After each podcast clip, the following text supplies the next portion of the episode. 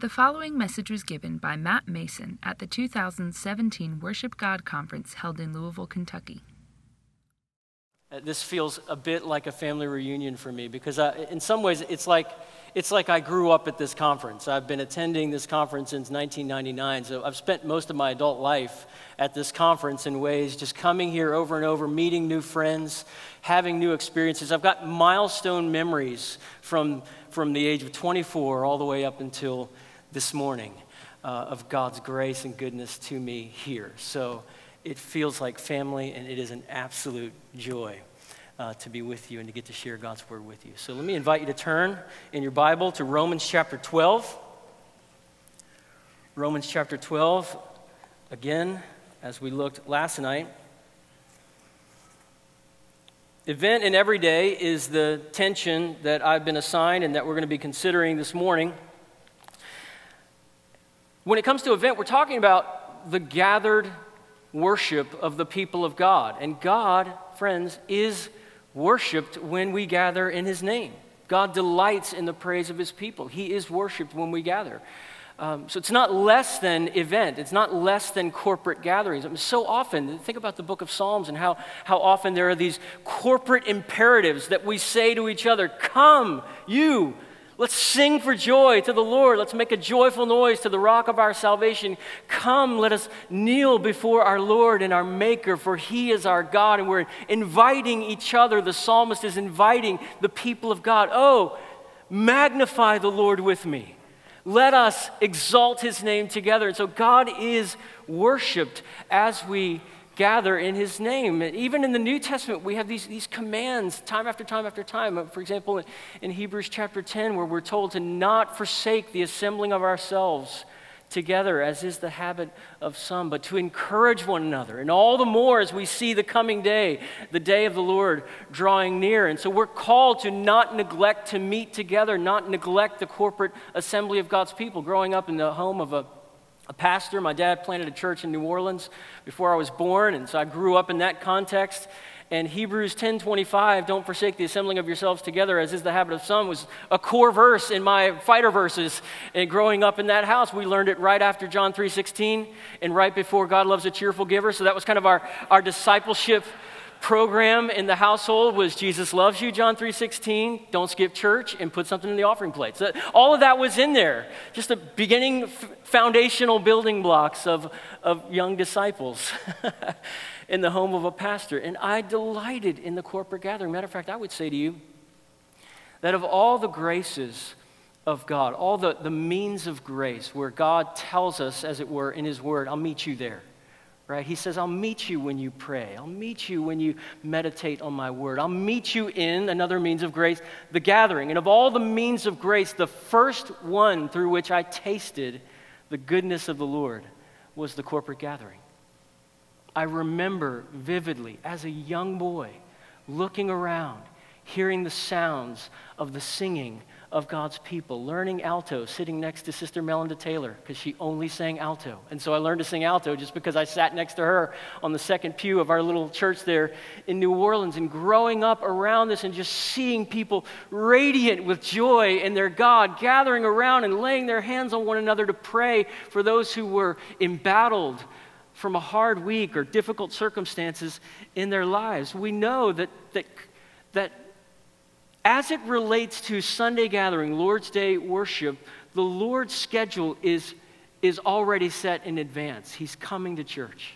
He meets with his people. He delights in the praises of his gathered people. But as vital as the means of grace is in the gathering of God's people, it's not just event. There's every day worship lays its claim to the whole of our lives. Worship is meant to be everyday expressions of living for the praise of God, a heart that delights in God and this continuous outpouring of praise to the one in whom our hearts delight. And so, so when we, the change between event and all of life worship is simply a change in the direction of worship. It's not that we punch into worship when we gather with the people and we punch out when we leave. Worship just simply changes directions.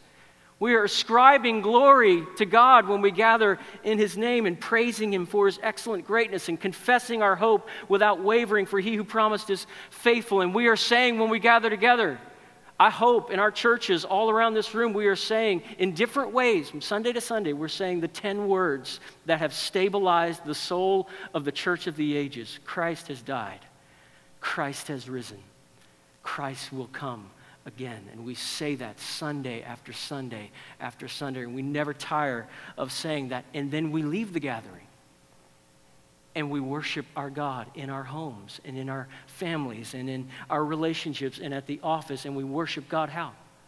By killing bitterness, by growing in holiness, by loving our wives as Christ loved the church. We, we're responding to God with worship by cultivating a life of prayer and dependence on God, by working diligently as unto the Lord and not as unto human masters, eating and drinking and whatever we do, doing all to the glory of God so that all of life is permeated by the desire for the believer to praise the Lord, to live for the praise of His glory. And so, in this way, you just think about worship. Worship is, is a rhythm of revelation and response. That's, that's not new. We've probably heard that before. It's a rhythm of revelation and response. So, we see God through his self revealing word. He steps out of hiding. He introduces himself to his covenant people through his covenant word, and we respond to what we see with worship. Worship is the next thing that happens after we've seen the glory of God. It's a reflexive response of the heart that's been captured by the glory of God. And in that way, Romans is a book about worship, not just the Psalms Romans is very much a book about worship, and Shai showed us that so powerfully last night as he walked through chapter after chapter, verse after verse of the, the mercies, the countless mercies of God, page after page after page. And then as Paul moves through that display of the mercies of God, and then he arrives at the, the, the peak, sort of, of, of, of Mount Everest in the New Testament vision of, of God's glory having expounded the salvation project of God through the ages and redounding into eternity.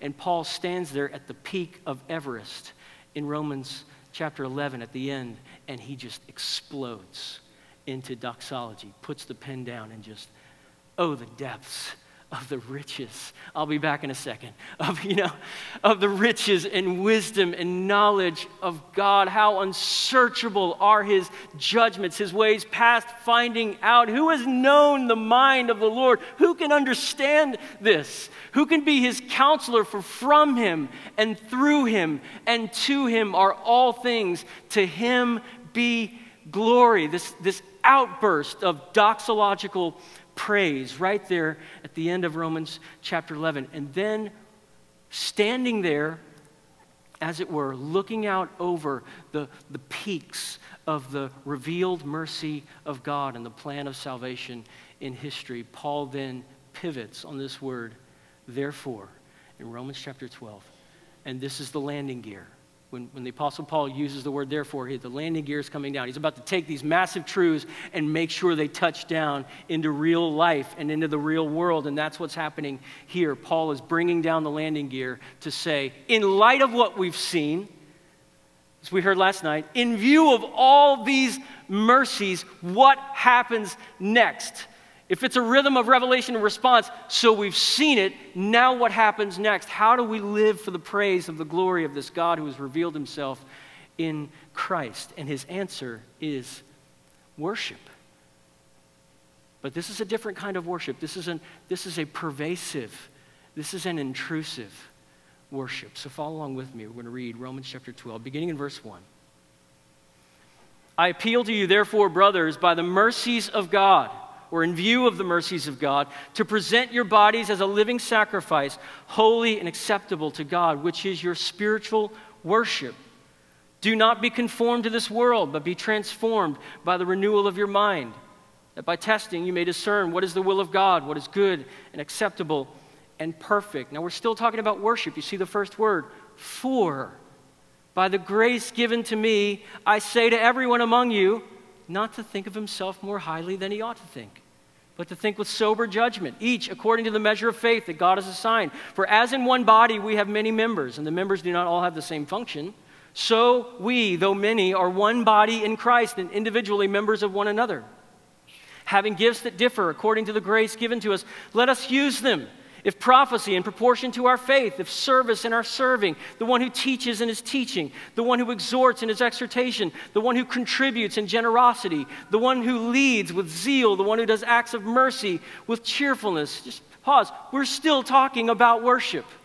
He goes on, let love be genuine. This is how we respond to the mercies of God genuine love abhorring what is evil, hold fast to what is good, love one another with brotherly affection, outdo one another in showing honor. Do not be slothful in zeal. Be fervent in spirit. Serve the Lord. Rejoice in hope. Be patient in tribulation. Be constant in prayer. Contribute to the needs of the saints and seek to show hospitality. Bless those who persecute you. Bless and do not curse them. Rejoice with those who rejoice. Weep with those who weep. Live in harmony with one another. Do not be haughty, but associate with the lowly. Never be wise in your own sight. Repay no one evil for evil but give thought to do what is honorable in the sight of all. If possible, so far as it depends on you, live peaceably with all. Beloved, never avenge yourselves, but leave it to the wrath of God, for it is written, Vengeance is mine, I will repay, says the Lord. To the contrary, if your enemy is hungry, feed him. If he is thirsty, give him something to drink, for by so doing you will heap burning coals on his head. Do not be overcome by evil, but overcome evil with good. Let's pray. Oh, Father, thank you for your self revealing word. Please show yourself to us. Step, as it were, off the page. Reveal yourself to us in a way that creates a reflexive response of worship, creates hearts that adore you afresh, lives that are lived to the glory of your name in every moment, every day, ordinary things, everyday types of things, everyday types of relationships. Get glory here in the gristle of life. Get glory here from your people by your grace. Help us. Amen. This is, this text, gospel powered worship. This is, this is a vision of worship in a way that worship, again, is, is utterly intrusive. Worship in Romans 12 doesn't just, it's not okay with just staying in your, your quiet times or the, the broom closet. It wants the house, it wants everything that we do, every experience that we have, everything that we eat and drink. It wants all of it, all of our relationships. It, it claims, lays claim to all of it. Look at those words again in verse 9. Let love be genuine, abhor what is evil, hold fast to what is good, love one another with brotherly affection, outdo one another in showing honor. On and on from verse 9 over the next 23 verses, or, or, rather, over the next 11 verses, 23 verbs, 23 commands beginning in verse 9. This passage lays claim to our words, our actions, our relationships, not only our life together as a community of faith, as the people of God in local churches, but it lays claim to our life in a world marked by hostility against the gospel, persecution, pushback against the gospel and the, and the people of the gospel. And it's still calling us to surge forward for the glory of God. This call to worship demands death to self vindication. That's here. This worship is expressed in peacemaking instincts, generosity, hospitality toward one another. In, in, in, other words, this is a call to holistic worship the event, the gathering, but the everyday as well. And so I want us to consider this under three statements in light of this passage. The first is this Worship has everything to do with how we gather.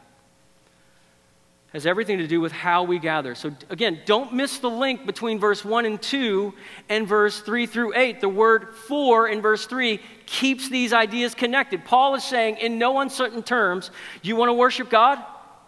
You want to live for the praise of God? You want to present your bodies as living sacrifices? You want to have your mind renewed? Let's start by not thinking so highly of ourselves. Let's start by finding a place in the local church. I mean, how everyday is that? It's not just this, this ethereal, gaseous, nebulous sacrifice of praise. It's people in your local church need you. And he's calling us into that kind of relationship. I love that.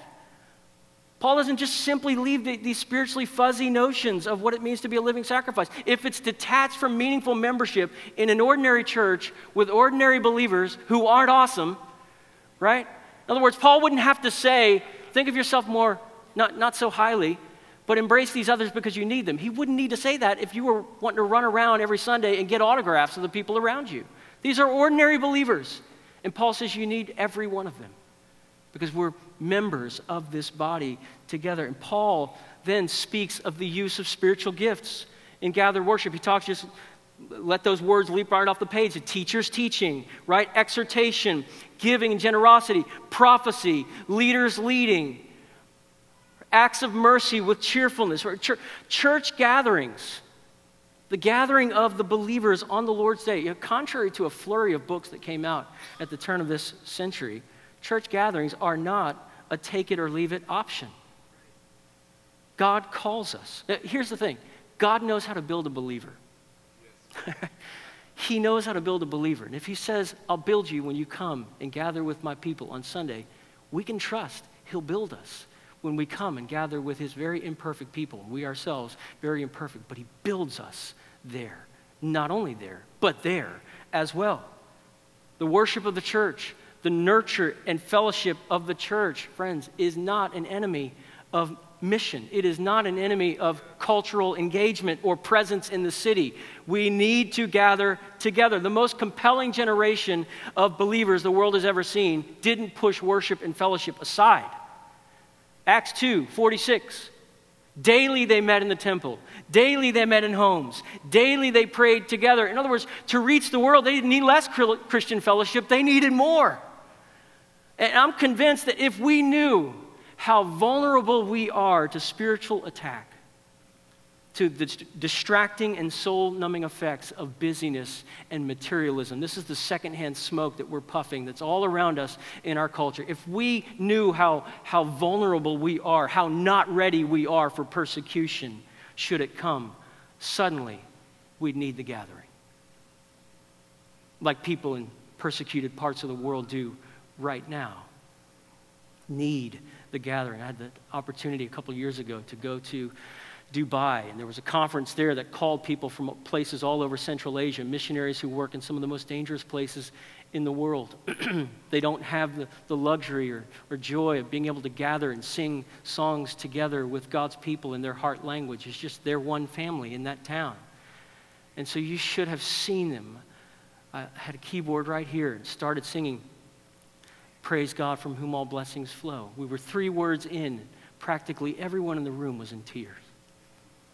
Remembering the joy of singing, hearing promises of God, singing our souls stable in the hope of the gospel. We need every Sunday, whether we feel it or not. And if we, if we saw that, if we felt our vulnerability, we would, we would take every Sunday we could get our hands on and we'd ask for a few more because we would love to gather with God's people because there we hear the word of God preached.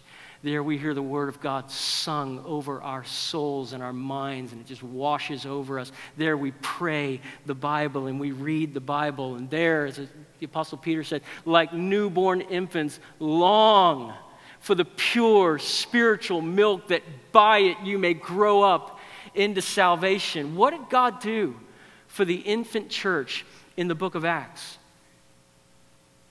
At the end of the very first sermon in Acts chapter 2, they preach. 3,000 people come to faith and receive the gospel. Those people, 3,000 of them, all go into the water to make a public profession of their faith in baptism. And what happens next? The very next verse, they're giving themselves devoted to the apostles' doctrine. It's time to learn. They're still wet. It's time to learn. It's time to get grounded, as we heard last night, rooted in our faith.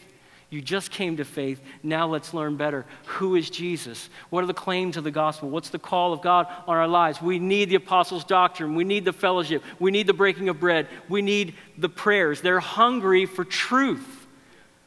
They desire that earnestly. Acts 2 follows a clear pattern.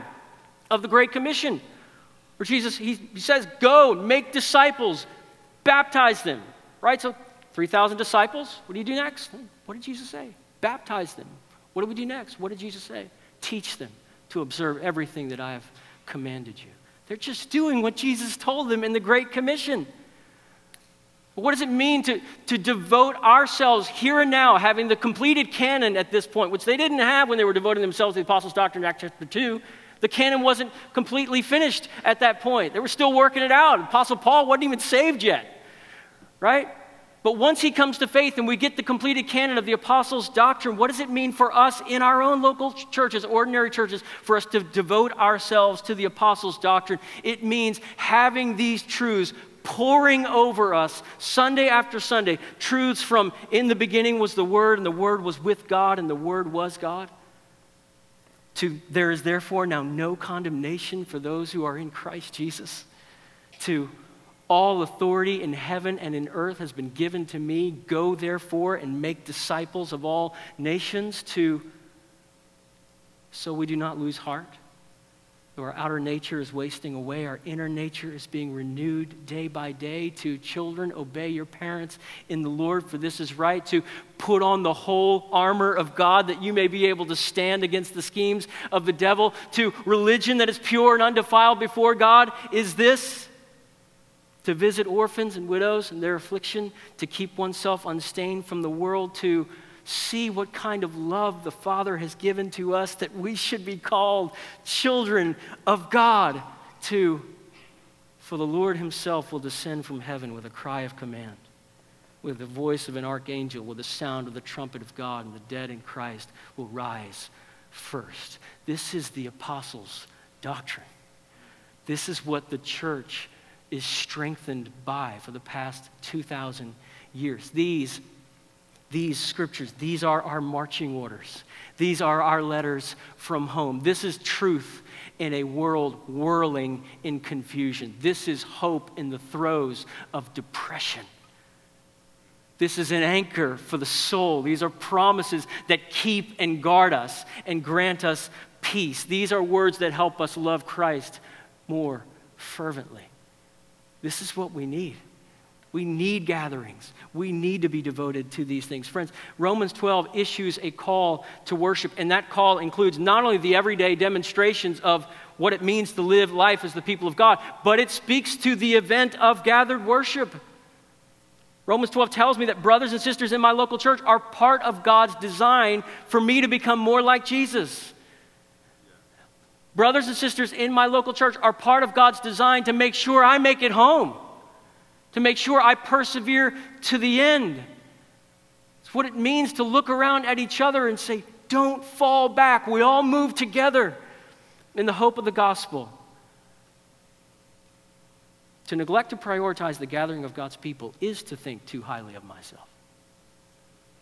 That's a concrete expression of thinking too highly of myself is not showing up when it's time to worship with God's people. I, I love this, this quote from Ed Welch in his book, Side by Side. He said, Anything that reminds us that we are dependent on God and other people is a good thing. Otherwise, we trick ourselves into thinking that we are self sufficient and arrogance is sure to follow. Now, that's what Paul is militating against here a life of worship that begins by admitting, I'm not all that. I need the grace of God and I need the help of others. I need the help of the local church. And so we lean into that. So worship has everything to do with how we gather. Second, worship has everything to do with how we treat one another. How we treat one another. Again, verse 9. Let love be genuine. See how relational this is. Abhor what is evil, hold fast to what is good. Love one another with brotherly affection. Outdo one another in showing honor. Do not be slothful in zeal. Be fervent in spirit. Serve the Lord. Rejoice in hope be patient in tribulation. Be constant in prayer. Contribute to the needs of the saints and seek to show hospitality. So we are called in this text, which is about worship, to love one another with supernatural energy, empowered by God's Spirit, and to love each other with family like affection. There's affection language in this, this text. And look at what it, what it looks like here. He, he uses the word, let love be genuine. This isn't, this isn't a, you know, some live and let live tolerance. No, there's, there's an interest, there's a genuine concern. This is love when he says, abhor what is evil, hold fast to what is good. This is love with a working moral compass. It knows which way is up, it knows what it means to please a God who is holy. Abhor what is evil, hold fast what is good, live with integrity before our God. This is love. What does that mean? This is love that fights so that we keep believing and we keep following Jesus and we don't buy the lies of the enemy. We don't get duped by sin and self deception. There, there's affection in verse 10. Love one another with brotherly affection. There's a new kind of speech that's offered to the community of faith. Outdo one another in showing honor. How's that going in your church? How's that going in, in your worship ministry? Outdo one another in showing honor. That is an expression of worship. We should affirm and honor one another with an exuberance that grabs the attention of a watching world. We ought to sound like we're speaking with a foreign accent in this world in this world filled with crass language and put downs and sarcasm there ought to be there ought to be a language among the people of god in the local church that is buoyant with hope that is quick to bestow honor quick to encourage and just affirm the daylights out of people all around us that should be our desire look at descriptions in verse 11 there's, there's zeal here it's all in this is a love for people that's all in. It's not slothful. This is an up and moving kind of love. It's not just sitting back and waiting for somebody to come to me. It's moving out towards people. The, these expressions of love are the way we serve the Lord. Isn't that interesting? Serve the Lord, and yet almost everything around that verse is about how we treat one another.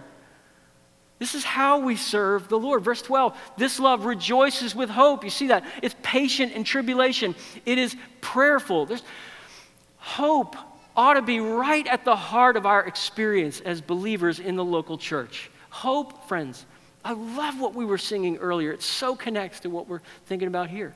Hope is a powerful thing. Hope is an awesome thing. And this world is hope starved. That's why in the New Testament speaks of those who are outside of Christ as without God and without what? Hope. And then he adds the phrase, in this world, it's one thing to be without God, it's, and it's another thing to be without hope, and it's, an, it's another thing to be without both of them in this world. Without hope in this world. The book of Ecclesiastes, you read it, it's, it's a tragedy. And the book of Ecclesiastes is the diary of the world, reaching for hope outside of God. And, and just when they get their hands around something that seems like it's going to answer it, it's vanity and it slips right through their fingers and it's grasping for the wind and you can never get it. And that's why Augustine said our hearts are restless until we find our rest in Him. Look, hope, friends, in the church of Jesus Christ. Hope is our fastball. There is no ideology or religion on earth that can rival Christianity in the hope department. Amen. This is what we do. This is our message. We have hope this world can't get to. You can't do an end run around Jesus and get to hope. It only comes, it's mediated hope. It comes in Jesus, wrapped in Jesus. He comes clothed in that way to a needy world. Verse 13 this love this love comes out of pocket. This love is generous. It contributes to the needs of the saints. It's looking around. What do you need? What do I have that can supply what you need? This love welcomes. It's, it's hospitable. It's inviting people into its homes. This worship wants your wallet. This worship wants your living room. It wants you to live for the glory of God in ways that relate to other people and affect their whole view and perspective on life. Generosity, hospitality. Is the kind of love that's unwilling for any member of the church to feel alone or invisible. You, th- you ever think about that? Oh, I walk into our room, our worship room on Sunday, and look around. And I'm looking at people. I might know, not know which ones they are. Some of them think they're invisible. They might be sitting there just thinking, Do you see through me? How come no one, no one greeted me on my way in? They feel invisible. You know what? Love in our hearts and responding to the grace of God and the mercy that we've known in the gospel finds those people, looks for those people, makes them appear, makes them solid, makes them show up, affirms welcomes them. But Paul loves to greet believers, doesn't he? I said, he's not just glad handing at the end of his epistles that he's writing. He loves people. He's always taking, you know, selfies outside of town. You know, they're on the run, he and Paul and Demas and whoever, Barnabas. He's always got people with him. Fugitives on the run, gospel delinquents. And he just runs with these guys. And, and at the end of Romans, he just stacks this huge list of no names. You never hear their names anywhere else. And Phlegon, you know? I mean, who knows who Phlegon is? Rufus, Rufus's mom?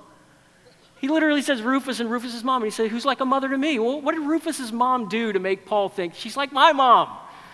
You know, was she like, hey, Paul, I know you're coming to town. You are coming to my house. I'm making your favorite soup. I'm making your favorite cookies. Uh, you haven't rested a lot. You look like you got baggage under your eyes. How did she talk to him? Was she like, was she like, did she tussle his apostolic hair when she walked by? I mean, what, what was it that she did? Whatever it was, the apostle said, she's like a mom. He doesn't even name her. She's, Rufus's mom is like my mom. there was hospitality apparently at work in Rufus's mom. That must have been one of her spiritual gifts. She treated Paul like a son. Hospitality, friends, is all over the pages of the New Testament. The early church, this this was one of the main things they did. They opened their homes to one another. They assumed if there were traveling bands of, of apostles or those who were teaching or, or evangelists moving through the area, they just assumed they'll stay with you. They'll stay with you. So they're coming to your town, you live there, they're coming, they're believers, they'll stay with you, right? It's an assumption. Hospitality is something they did on a regular basis. They spread the table with food. In Acts chapter 2, they ate and drank with glad hearts. From the very beginning, when God transformed their hearts, the table was open, the house, the front door was open, the keys under the mat. Come inside. Let's live life together. Love this thought from William Smith, his book, Loving Well, even if you haven't been. The Bible is not a magical book of formulas and instructions for having otherworldly mystical experiences. God is concerned for real, raw, physical life. So he makes sure you understand how vitally important it is to greet one another.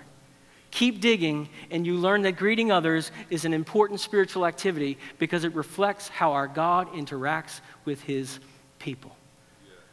I have so many memories of times like this as a child, growing up in in the house of a pastor. And my dad and my mom loved having people in our homes. We must have had over the years hundreds of different people from our church or visiting missionaries or ministers traveling through town. And I remember being in my bed, and there was a guy who, who was an author of like three books who was in the next room. We moved Lori out of the room, and she slept sort of in the front so he could have the, the extra room.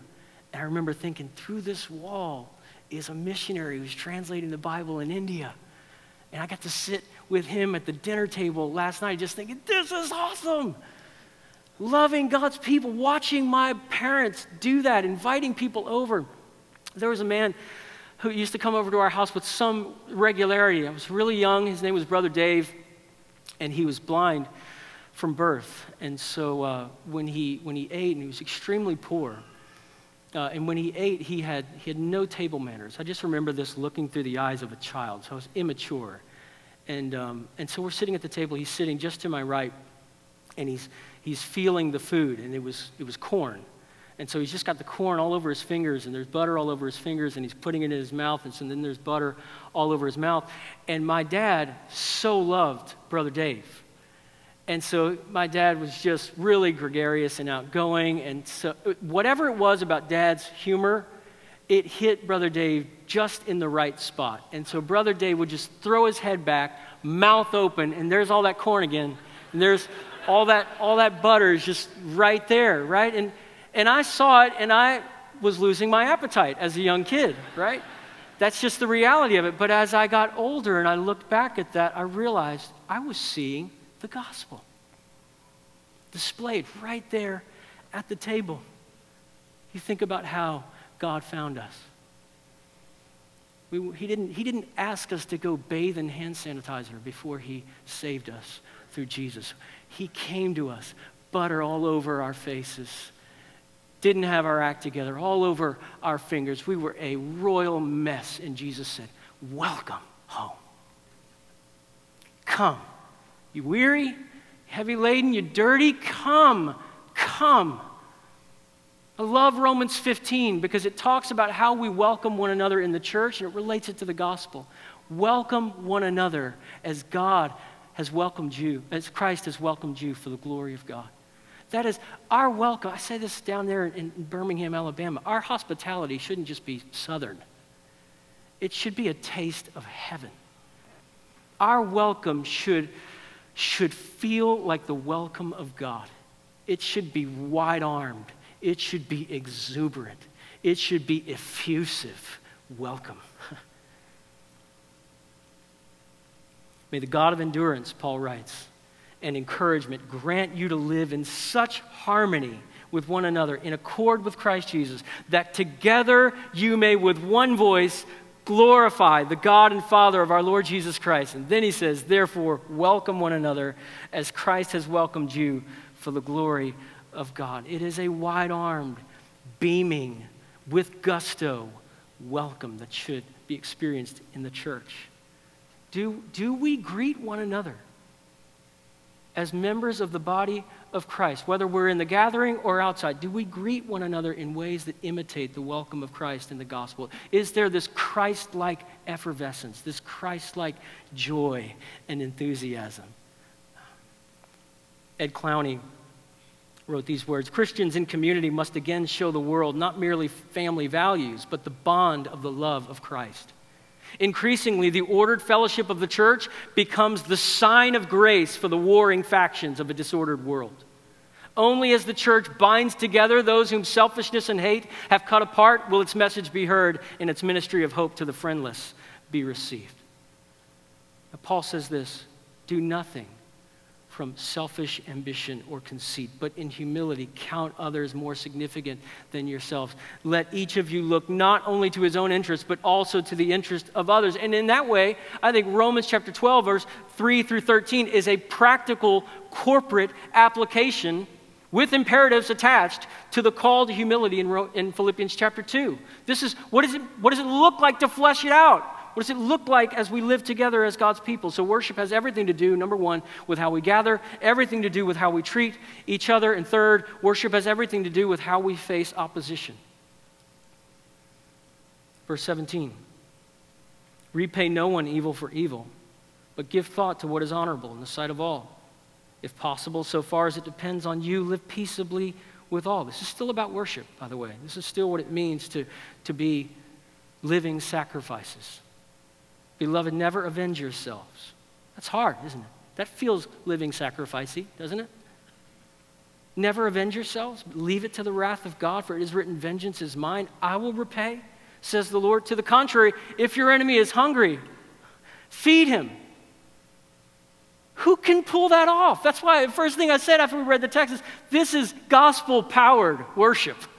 Who can pull that off? He's not just saying tolerate your enemy, don't shun him. He's saying Feed him.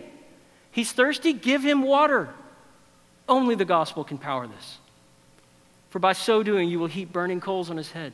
Do not be overcome by evil, but overcome evil with good. Friends, even as those who know Christ, the natural habit of our hearts so often is vengeance, not mercy. Isn't that true? But that's what comes naturally to us. They hit, you hit back. That's it's what you do. And if you know they're going to hit, you hit first. Now, that's the world that we live in. That is not the way of Christ. That is not the way of Christianity. Part of Paul's program for gospel powered worship in everyday life is he, under divine inspiration, wants to retrain our hearts toward habits of mercy, habits of compassion, instincts of mercy, where we are ready and eager to oversee and overlook slights and insults, to forbear that, to extend forgiveness as forgiven people. That's the instincts of a heart that's been captured by the gospel. That's what it means for us to, for the gospel to get into our bloodstream. It's the kind of people it's meant to create where we're more eager to reconcile, if at all possible. He says, if possible, live peaceably with all. So far as it depends on you, so it takes two to reconcile, right? But from your side, you're ready. From my side, I am ready. I will be there with bells on. I can't wait to reconcile. I can't wait for this to be right. Look, worship is not some flighty, gaseous thing in Romans chapter 12. It is hard. It is concrete. It is rugged. It is in the, in the mix of life. Worship in the broader context of the scriptures says stuff like this Mark 11 25. Whenever you stand praying, if you have anything against anyone, forgive him, so that your Father in heaven will also forgive you your wrongdoing. Ephesians chapter 4, Paul says, Walk in a manner worthy of the calling you've received. If only he had stopped there, we could have left worship in the nebulous realm. But when you ask the question back to the text and say, Well, Paul, what do you mean walk in a manner worthy of the calling? He says, Well, let's talk about our everyday relationships. Why don't we start with the church? let's talk about friction and disunity in the church, Ephesians chapter 4. Let's talk about your house. Let's talk about your marriage, chapter 5. Husbands, love your wives as Christ loved the church. Children, obey your parents in the Lord. In other words, if I speak harshly to my children, harshly to my wife, there's a problem in my relationship with God. That matters. That's an expression of, that is a worship issue.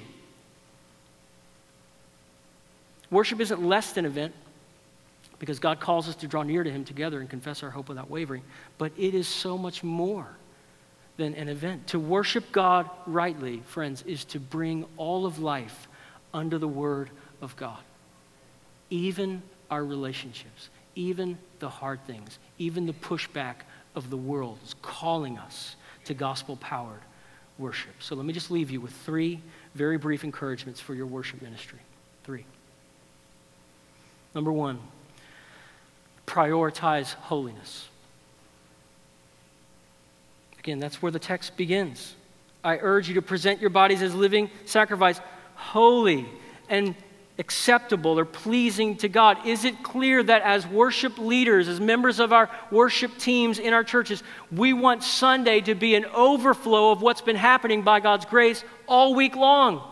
So that in one sense, we might even say that we don't gather to worship, but we gather as worshipers. There's this continual, we want to live, as the Puritans said, coram deo. We want to live all of life before the face of God. The Spurgeon called out this, this problem of the, the two sided life. When he says, Do you roll sin on your tongue all week long and then come to worship and think to worship Him? He said, Worship Him with sin indulged in your life. He's calling for not contrast, but symmetry that there's a commensurate relationship between the way that we live our lives by the power of the Holy Spirit and what we do when we gather together. So prioritize holiness on our teams. Second, build a culture of affirmation. Outdo one another in showing honor. Outdo one another in making room for other people to express their gifts, making room for others' gifts to shine. That is an act of worship. And three, pursue meaningful friendships as brothers and sisters in Christ. This is an act of worship. Pursue genuine, meaningful friendships. Ed Welch again, he says, Along the way, we will find that God is pleased to use ordinary people, ordinary conversations, and extraordinary and wise love to do most of the heavy lifting in his kingdom. How real is that? Ordinary people, ordinary conversations, lifting heavy things, heavy burdens, bringing heavy grace down on God's people. We need this. Friend, there is no adversarial relationship between the event of worship and the everyday of worship the gathering of worship and all of life worship. By gr- God's grace, they can be mutually reinforcing. They can strengthen one another so that over time, our gatherings centered around the gospel freshly motivate us to do these kinds of things. For the gospel to spill over into everything so that we live for the praise of his glory in all things. The apostle Paul must believe under divine inspiration that seeing the mercies of God in Christ actually changes us.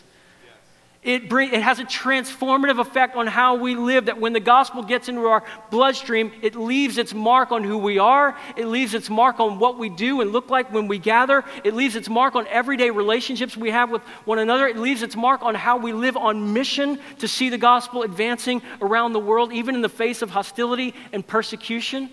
As Paul talks about there at the end of the chapter, friends, our God is able our God is sovereign. This is the gospel of the first 11 chapters of Romans that's meant to propel us into this kind of life. He is sovereign, He is able, He is with us, He is faithful.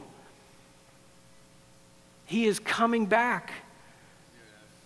And may this glorious gospel of our triune God, friends, propel us to live lives of worship in all things for the glory of God.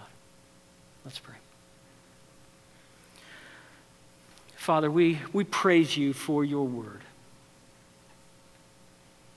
And we own it right here. We, we need help. We need strength. We are not up to this in our own strength or the power of our own resolve. Lord, we don't want to bootstrap ourselves into doing these things. We're, we're asking for grace now. May your word bear fruit in us now. May it bear fruit in us in coming days.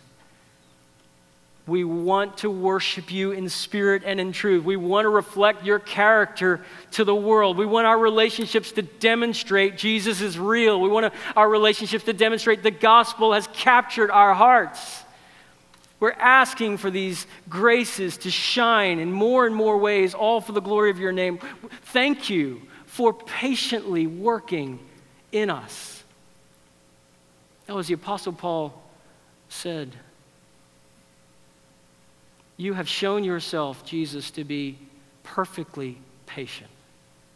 Thank you for your patience in us as you work in us, both to will and to do of your good pleasure. We pray, receive praise from our lives, O oh God.